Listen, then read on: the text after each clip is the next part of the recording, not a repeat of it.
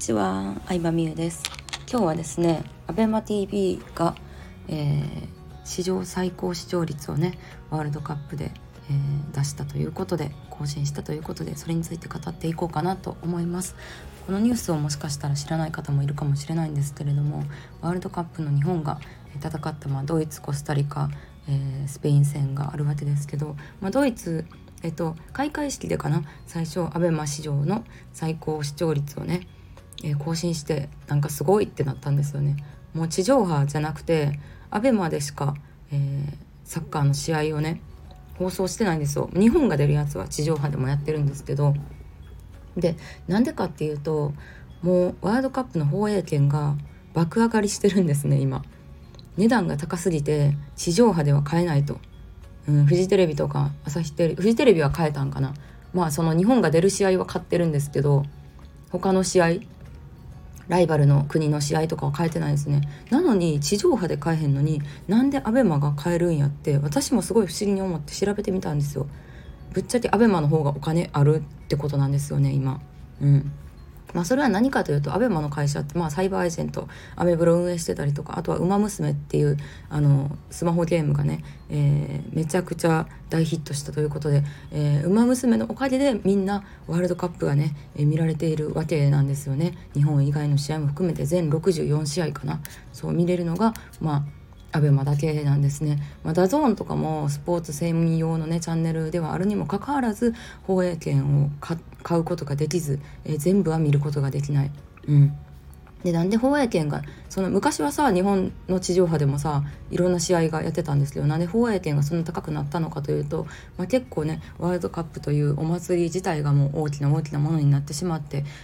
その試合をやる維持費、会場維持費だったりとか、どんどん規模が大きくなりすぎて買えない国も出てきてるわけなんですよね。国によっては全く放映権が買えないっていうところもあるみたいで、で、買うために日本の地上波のね、キー局も結構交渉したりはしてるみたいですね。値下がることもなく、結局ねこうネットでの収益が上がるような構図に世の中どんどんなってきてるんやなっていうふうには思います。本当にもう数年前、3年前5年前ぐらいには、テレビでの CM の料金よりもネットでの広告費ですね、ネットでの広告費の方が、テレビを超えたっていうニュースがありましたけど、もうテレビをね若者は見ないっていうのは本当で、みんなネットでいろいろ調べたりとか、テレビじゃなくて YouTube を見るっていう習慣に、ね、なってきてるんだなと思いました。でなんとアベマ、史上最大の投資額200億円を今回のワールドカップ放映のためだけに200億円をね使ったということで、すごいびっくりしたんですけれども、その回あって、ABEMA 史上最大の視聴率をね、3回ぐらい塗り替えてるんかな、このワールドカップで一番、視聴率が上がったのがこの間の日本とスペインで、日本が勝った瞬間だそうです。朝6時前ぐらいですかね、午前4時にキックオフだったので6時前ぐらいになったんですけど、もっとね、ゴールデンタイムだったら、もっとね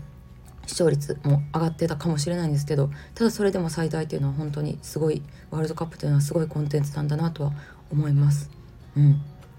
で28時、朝の4時にね配信ってことはさ、日本人からしたらだいぶ見づらい時間なんですけど、やっぱりワールドカップというのは、欧州とか中南米の人が一番見るので、日本でねやってた最初の試合とかはね日本の時間に合わされてたわけですけれども、決してサッカーというのはね、欧州中心で日本中心じゃないんやなっていうのをね改めて思いましたね。というわけで、今回すごい投資をした社運をかけた投資がね当たったということでね、これがまたさらにABEMATV っていうものが一段落上のね、インフラテレビというか、ツールになっていくんじゃないかなっていうふうに思ったし、何かステージを変えようと思ったら、この大きな会社に限らずやっぱり投資っていうのは大事なんだなと思って、私も最近ね、大きな自己投資っていうのをいろいろやっています。ちょっとこの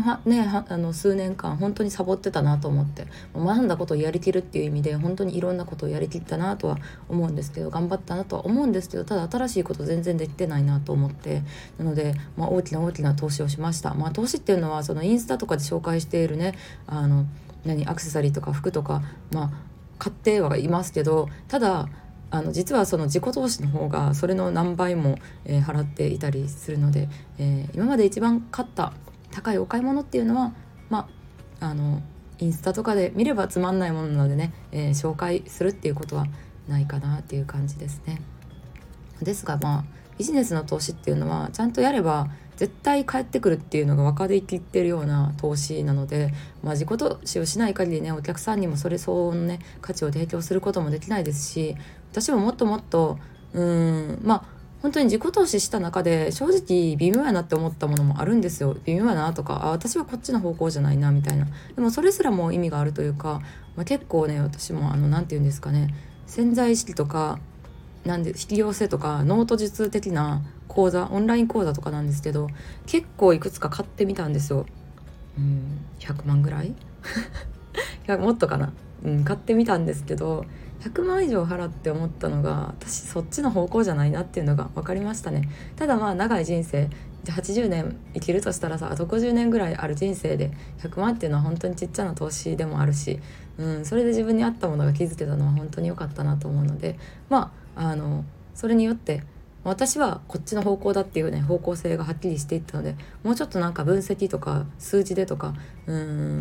そういう、アナリティクス的なところでもっともっとビジネスをね大きくしていきたいなと思ったし、自分が今前に出てるキャラクター的なビジネスをしてるわけなんですけど、そうじゃない自分が前に出てないような、ビジネスっていうのもね、いろいろやっていきたいなと思いました。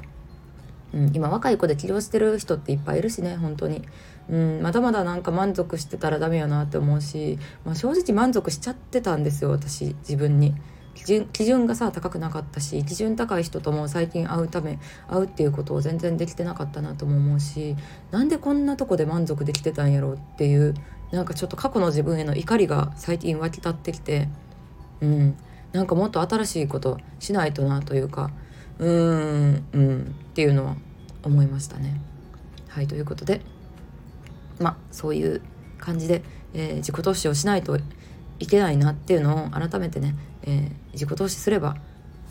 次の自己投資なしにはね次のステージに行けないっていうのをね、改めて ABEMATV とワールドカップの件で、思ったので、今回音声で配信してみました。ありがとうございました。